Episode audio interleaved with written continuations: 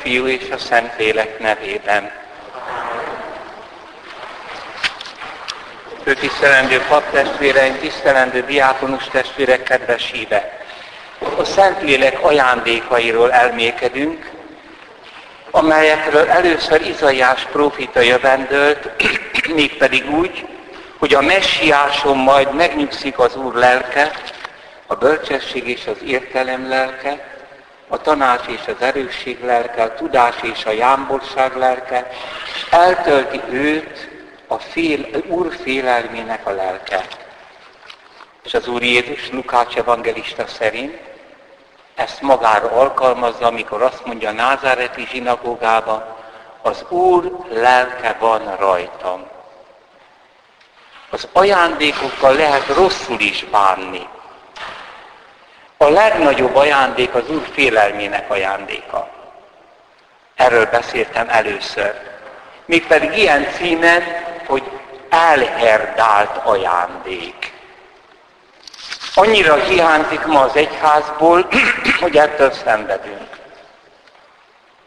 Napjainkban, írja valaki, egyik neves filozófus Alfred North Whitehead felteszi a kérdést, miként lehet összeegyeztetni az ószövetségi mondást, bölcsesség kezdete az Úr félelme, azzal az új szövetségi kijelentéssel, mely szerint Isten a szeretet. Erről azt írja Martin Buber, a zsidó filozófus. Kérdésében úgy tűnik nem ragadta meg a kezdet szó teljes értelmét. Aki a szeretettel kezdi anélkül, hogy előzőleg megtapasztalta volna félelmet, bálvány szeret, amit magához igazított, és amit könnyű szeretni, nem pedig a valóságos Isten aki először is félelmetes és érthetetlen. Ha azután Jóbhoz és Karamazov Ivánhoz hasonlóan később észreveszi, hogy Isten félelmetes és érthetetlen, akkor megrendül, és kételkezni kell Istenben és a világban. Ha Isten nem kegyelmez meg neki, mint Jobbnak, és nem buzdítja arra, hogy őt magát szeresse. Ez nem a rettegés, de a megrendülés Isten előtt. És mintha ezt tudatosan ma tagadnák. Amikor azt írja Szent János első levelében, a szeretetben nincs félelem, akkor azt írja, hogy nincs benne fobosz, rettegés, de van benne eulábeia. Az a félő tisztelet, ami Jézus szívébe is benn volt a kereszten, mert Isten félelmért meghallgatásra talált. Másodszor, hogy a bölcsesség kezdete. Azt mondhatnánk keresztény módon, hogy a keresztény életnek, az élet szentségnek a kezdete, az az Úr félelme. A kezdet a Bibliában nem azt jelenti, hogy elkezdek beszélni. Azt abba hagyom. Azok a kezdetek, amelyek Istennel vannak kapcsolatosak, azok mindig jelen vannak. Úgy kezdett, mint egy forrás, hogy állandóan árasztja vizet. Ennyit összefoglalásként az első ajándékról. Mérhetetlenül. Hiányzik. De hiányzik a, a profán társadalomból is. Európai népek elveszették a szakralitás iránt érzéküket a másik személy iránt és tiszteletet is. Most vegyük az elherdált ajándék után a devalválódott ajándékot. Az ele, elértéktelenített ajándékot, ez pedig a jámborság ajándéka. Mennyire devalválódott ez a szó, hogy nagy költünk, a tehenet úgy jellemzi, hogy igen jámbor fajta.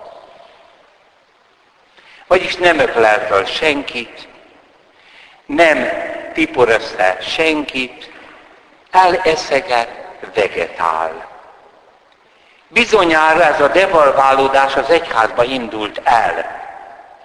Amikor a jámborság pietász egyszerűen jámbor gyakorlatokat jel, jelentett csupán, mégpedig halmozott gyakorlatokat. Tehát az a jámbor, aki jön egy újabb lelkiség, megint egy újabb ima, megint egy újabb rózsafüzér, megint egy újabb, csak ezt mind ránk akarják kényszeríteni papokra.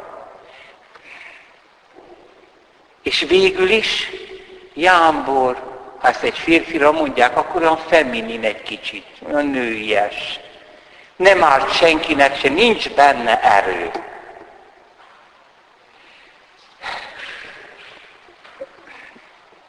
bárgyú jó indulat. Holott a pietás ennek az ellenkezője volt. Meg kell nézni, a pogányok is ismerték. És amikor a pogányokról beszélünk, akkor van ám mit tanulni. Mert a pogány ember is jó akart lenni. És mit jelent tulajdonképpen a pogányságban, görög filozófiában a pietász, a jámborság. Aztán majd mit jelent a Ószövetségben, és mit jelent az Új Szövetségben. Miért kell nekünk azzal foglalkozni, hogy mi volt a görög városokban pietász, a jámborság? Azért, mert a természetre épít a kegyelem. Tehát, ha nincs meg valami alap, Egyébként mindaz, amit Krisztus hozott, az valami olyan, ami ráépülne arra, ami bennünk még marad a bűn után. Az ember szakított az Istennel, de maradtak benne gyökerek. Mint egy lerobbant katedrálisból látszanak az ívek, de nincs befejezve, le van rombolva. És mit? És Hát hogyan viszonyul ez az Ószövetség a görög pietáshoz? És, és végül is mi a keresztény pietás? Mélyebben meg fogjuk érteni. És ezt nagyon sok esetben meg kellene ma vizsgálni, nekünk papoknak is, hogy, hogy például, amikor egy vallásos fogalomról beszélünk, hogy annak megvan-e a természetes alapja. Például az, hogy hiszek. Hát aki teljesen hitetlen, az, az nem tud élni. Hát állandóan hiszek, beveszek egy orvosságot, hát megbízok abba, hogy azt tudós emberek kikísérletezték, és nem méreg. Tehát van valami alapja. A Szentlélek ajándékainak van egy alapja, amit hogyha elhanyagolunk, akkor az az ajándék a semmibe hullik. No, a pogányoknál mit jelent a pietáz? Nagyon érdekes kirándulás ez. Közel van magához a religióhoz, a vallásossághoz. És mit jelent a görögöknél? Odaadás a hazáért, a városért, a nemzetért, a szülők tisztelete, és hát mivel az egész nemzetet úgy lehet működtetni, hogy az Isteneket is kérjük, hogy ne érjen bennünket csapás, ezért a házi oltár, és minden városban nemzetnek az oltára ott volt, ahol könyörögtek az Istenhez. Ez a piatász. Egy jó működő állam, amivel az Isteneket is kérték, hogy a földrengéstől, az idegenek véres betöréseitől mentse meg minket. Ennek mi köze a mai jámborsághoz? Meglátjuk, hogy van. Sőt, ha ez kimarad belőle, akkor Szentlélek ajándéka semmibe hull. Most értem meg, hogy egyes császárokat miért nevezték jámbornak, kegyesnek. Antonius Pius, így is mondjuk mindig. A kegyes Antonius császár. Testvérek, ez nem azt jelentette, hogy mindig imádkozott, hanem hogy megvédte a határokat, bemutatta az áldozatokat az Istennek, biztosította a polgári rendet, és megkövetelte azt, hogy mindenki mutasson be áldozatot otthon is, meg a közösségi oltáron is, hogy az egész működjön. Marcus Aurelius is megkapta Septimus Severus, rengeteg. Sőt, az ifja Plinius, aki a keresztényekről ír, a Trajánus császárhoz írt levelében azt mondja, tua pietas, most ezt a, ezt a tanulmányt valaki nem végzi el, akkor a te kegyességed. akkor azt gondoljuk, hogy ez egy nagy imádkozó volt meg minden. Nem. Az a kegyes császár, az a Pius, az a vallásos, aki a hazáért, a családért, az ősök tiszteletért él, aki védi a nemzet működését, amihez hozzátartozik, hogy pontosan bemutatni az áldozatot. Tiszta kézzel, előtte megmosapodva, elvégezve a ritust, és erkölcsösen is tisztán kell közeledni az Istenek oltárához. Milyen érzelmek lehetnek ezekben az emberekben? Testvérek, az erő, a cselekvés, a hatékonyság inkább félelem volt bennük. Nem rettegés, azt elítélték. A szuperstíciót, a babonák, a babonaságot követők, kártyavetők, jósok, stb. azok szenvedélyesen rettegtek az Istenektől. Ez szennyes rettegés. A hivatalos és tiszta félelem az olyan volt, hogy nem léphetek át határokat. Azért nem mondhatom, hogy semmi sem szent.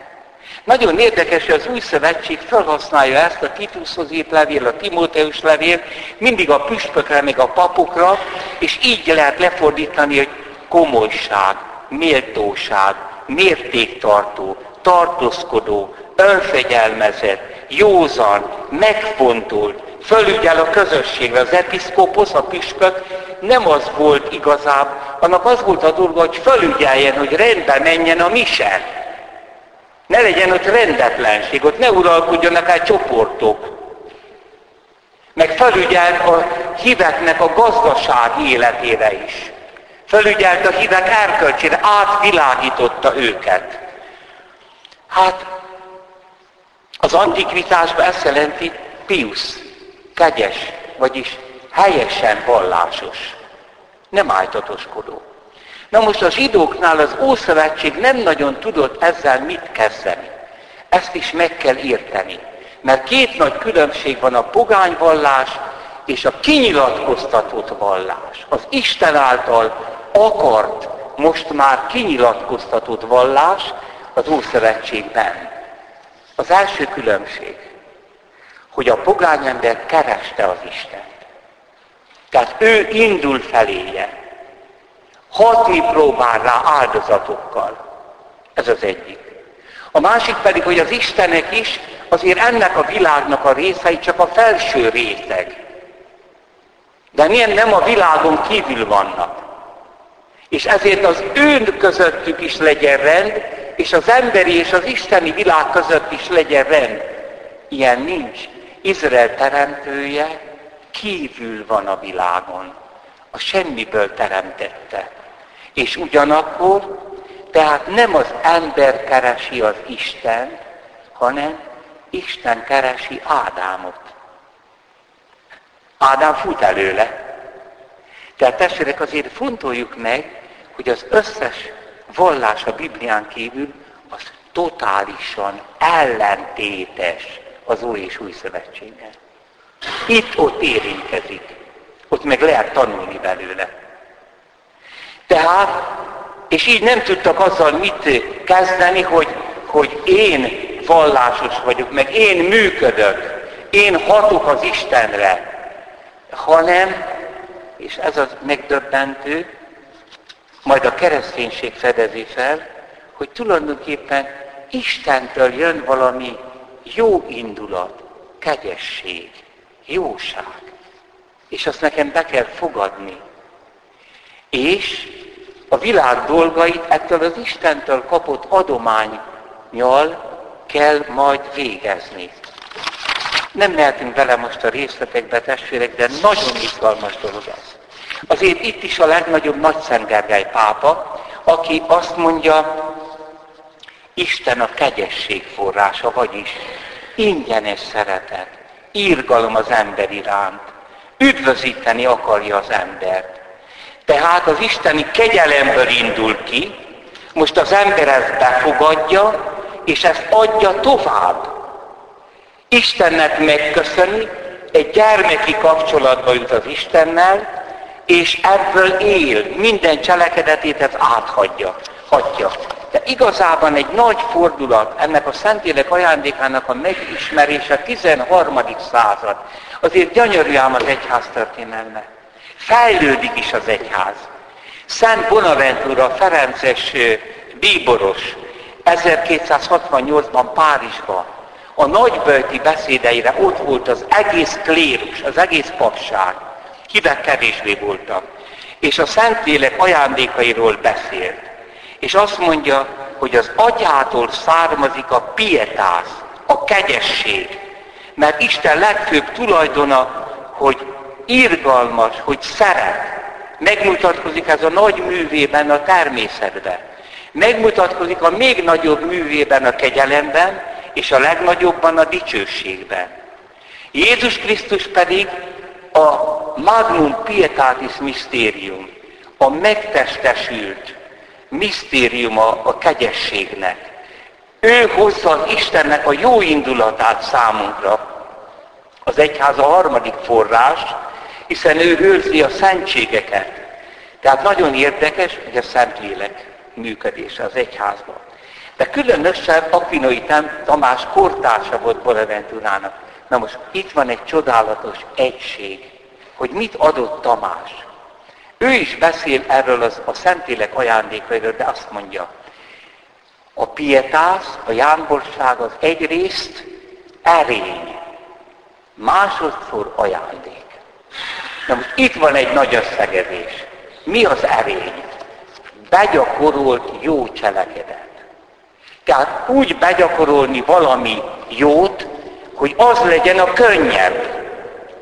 Ez már egy második természetemmé válik. És azt mondja, hogy így a pietáz, a jámborság, az tulajdonképpen a justíciának, az Istennel való kapcsolatnak, mert bocsánat, az Isten megilleti az ember részéről, az igazságosság alapján, hogy tisztelje. Ez kevés, nem csak tiszteli, nem csak a justícia, az igazságosság körébe tartozik, hanem ezt az ember begyakorolja. Tehát tulajdonképpen egy erény. Az adomány viszont más. A Szentlélek erre leszáll, erre a gyakorlatra, és gyermeki tiszteletet önt a keresztény lélekbe, hogy te az atyának fia vagy. Krisztusnak édes testvére, a Szentléleknek jegyese. Ez egy csodálatos. Így egyesíti tulajdonképpen, amit a fogányok felfedeztek, hogy valamiképpen a másokért való élet, a teljesen odaadott élet a közösségnek, családnak, a nemzetnek, ezt gyakorolni kell, meg Istennek megadni azt, ami őt illeti, de ez az emberi szín. Ez az erény. Most az ajándék az az, hogy ebbe Isten, a Szentlélek beleönti egy az életet. Összekapcsolja a keresztény lelket a mennyei atyával, Krisztusban és a Szentlélekben. Ez csodálatos. Tehát akkor az azt jelenti, hogy minden cselekedetünkben, egész nap a jámborság ajándéka az az, hogy úgy élem meg ezt a percet, úgy dolgozok, hogy én Istennek édes gyermeke vagyok Krisztusban, és a Szentlélek bennem lakik. Ez csodálatos. Tehát nem elég az, hogy ő vallási gyakorlatokat halmoz. Ezt a pogány is megtette. Nem elég az, hogy gyakorolja a jó cselekedeteket hanem mindent Isten gyermekeként él meg. És hát itt nem kerülhetem ki a legszebb, amit erről írtak, az a 17. század Szalédi Szent Ferenc püspök, a jámborság útja. A világ teremtésekor megparancsolta a Teremtő Isten a növényeknek, hogy mindegyik a maga faja szerint teremjen gyümölcsöt. A keresztényeknek, akik az ő egyházának az élő növényei, szintén megparancsolta, hogy kiki saját állása és hivatása szerint hozza meg a jámborság gyümölcsét. Tehát hangoztatom. Más-más módon kell a jámborságot, most a jámborságot ne úgy érted, hogy félrefordított hely és állandóan szövegeket mond, szent szövegeket, hanem az igazi vallásosságot, a kereszténységet. Másképp gyakorolja az előkelő embernek és a kézművesnek, a szolgának és a fejedelemnek, az özvegynek, a hajadonnak és a feleségnek. Sőt, a jámborság gyakorlatainak alkalmazkodniuk kell egész részletesen az egyes ember testi egészséghez, foglalkozásához, hivatalos kötelességeihez. Kérlek, Filótea, így nevezi a keresztényt, Isten szerető. Te magad mondd meg, tényleg dicséretes lenne-e, ha a püspökök olyan visszavonultan akarnának élni, mint a kartauzi szerzetesek? Ha a házas emberek a család anyagi javait nem törekednének jobban gyakor, gyarapítani, mint a kapucinusok? Ha a kézműves az egész napot a templomba tölteni, mint a szerzetesek? Vagy fordítva? Ha egy szerzetes minden olyan alkalommal, és minden esetben, amikor azt egy embertársa szüksége megkívánna, mindig törődne vele, mint ahogyan az a püspök dolga? Mondd meg te magad, nem de nevetséges, rendetlen és megengedhetetlen lenne az ilyen jámborság? Mégis gyakort előfordul ez a tévedés. Ez az, amikor küzdködök valakivel, most már évek óta. Nem való arra, hogy apáca legyen. És csak az akar lenni. És elmulasztja az életét. Hát egy apáca lehet középszerű és átlagos, és egy férhez ment lány lehet szent anya, belülről kell átalakulni abba, ami vagyok. Mégis gyakorta előfordul ez a tévedés, ez a képtelenség, viszont az igazi és őszinte jámborság filotea semmire nem ártalmas, sőt mindent megjavít és tökéletesít. De a jámborság hivatásunk és állásunk józan követelményeivel ellenkezik, akkor az kétségtelenül hamis herény lesz.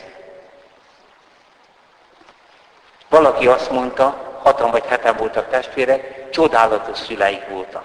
Meg is köszönte jó Istennek. De azért akkor jöttek be ezek a lelkiségi mozgalmak, és azt mondták, hát mi lelkiségi árvák voltunk, mert a szüleink mindig egy imacsoportban voltak hétvégén. A méhecske is úgy gyűjti magának a mézet a virágokból, hogy azokat nem sérti meg, hanem éppen olyan üdén és sértetlenül hagyja el, mint ahogy megtalálta. Az igazi ámborság még a méhecskénél is helyesebben cselekszik, mert nem csak, hogy nem sérti meg az egyes hivatások és foglalkozások követelményei, hanem azokat még érdemesebbé és még szebbé teszi. Egy politikus se erkölcstelen, vagy erkölcs. Robert Schumet most avatják boldoggá. Szent politikus volt. De politikus volt. Azt mondják, hogy a drága köveket mézbe teszik, akkor még szebb színbe tündökölnek és ragyognak. Ugyanígy lesz kedvesebb és tökéletesebb az ember is, aki a hivatásának megfelelő jámborságot gyakorolja. Tehát tévedés, sőt eretnekség lenne, ha jámborság gyakorlását ki akarnánk zárni a hadseregből, az iparosok műhelyéből, a fejedelmek udvaraiból és a házasok köréből. Viszont hangoztatom, kedves Filótea, hogy a teljes szemlélődő kolostori szerzetesi ámborságot az említett hivatalokban és állásokban nem úgy kell gyakorolni. Azonban a most említett háromféle jámborságon kívül van még sok másfajta is, amely igen alkalmas arra, hogy által a világéletet élők is tökéletesére jussanak. Bármilyen viszonyok között legyünk is, a tökéletes életben lehet és kell törekednünk. És még valamit is lehet, hogy ez a legfontosabb, amit mondok. Az ókori virtus, az a kemény férfias vallásosság, hogy a közösségért dolgozok, harcolok, odaadom az életemet, az Isteneknek meg megteszem az oltáron a tömén, hogy óvják meg a várost és a nemzetet. Ez a pogánság. És a másik, az Istentől lefelé áradó kegyesség, szeretet, Krisztus által a Szentlélekbe a szívünkből jött. Hol találkozik ez? A konkrét szituációba. Az a jámbor, az nem herdálta el, nem devalválta ezt a Szentlélek ajándékát, aki például most kapja meg a diagnózist, hogy rossz indulatú daganata van. Ekkor is Istenbe kapaszkodik. Meg akkor is, amikor az esküvője napja van. Meg akkor is, amikor fáj a fejem. Meg akkor is, amikor nagyon magános vagyok. Mindig csak a pillanatban lehet az atyának szerető gyermeke lenni. Krisztusnak édes testvére. A Szent Háromság személyeivel élni meg azt a pillanatot, azt a cselekvést, azt a történést, amivel vagyok.